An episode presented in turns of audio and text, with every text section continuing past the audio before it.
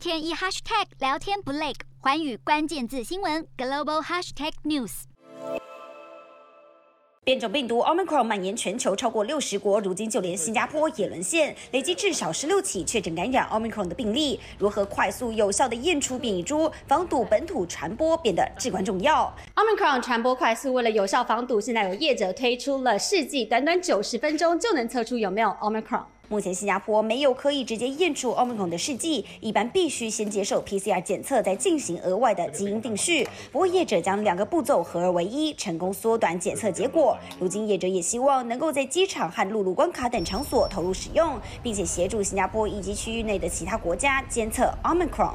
随着新冠病毒不断出现变异毒株，新加坡也持续扩大快速检测中心的部署。未来几周之内就要增加六十个快速检测中心，方便公众定期进行检测。再加上新马陆路 BTL 十二月二十号起就要扩大到新马两国所有公民，所有入境新国者连续七天都要呈报快筛检测结果，届时检测量将大大增加。对此，试剂业者也已经做好万全准备。如今有业者推出唾液抗原快筛试剂，几分钟就能知道是否确诊。初步临床试验结果也显示，准确度接近 PCR 核酸检测，希望能够减少采集鼻腔样本进行检测的不适感。新加坡持续采取与病毒共存的策略，迈入新常态之际，定期自我检测已经成为了大多数民众的生活一部分。瞄准新南向商机，剖析东南亚发展。我是主播叶思敏，每周五晚间九点记得锁定，看见新东协就在环宇新闻 MOD 五零一中加八五凯播二二二及环宇新闻 YouTube 同步首播。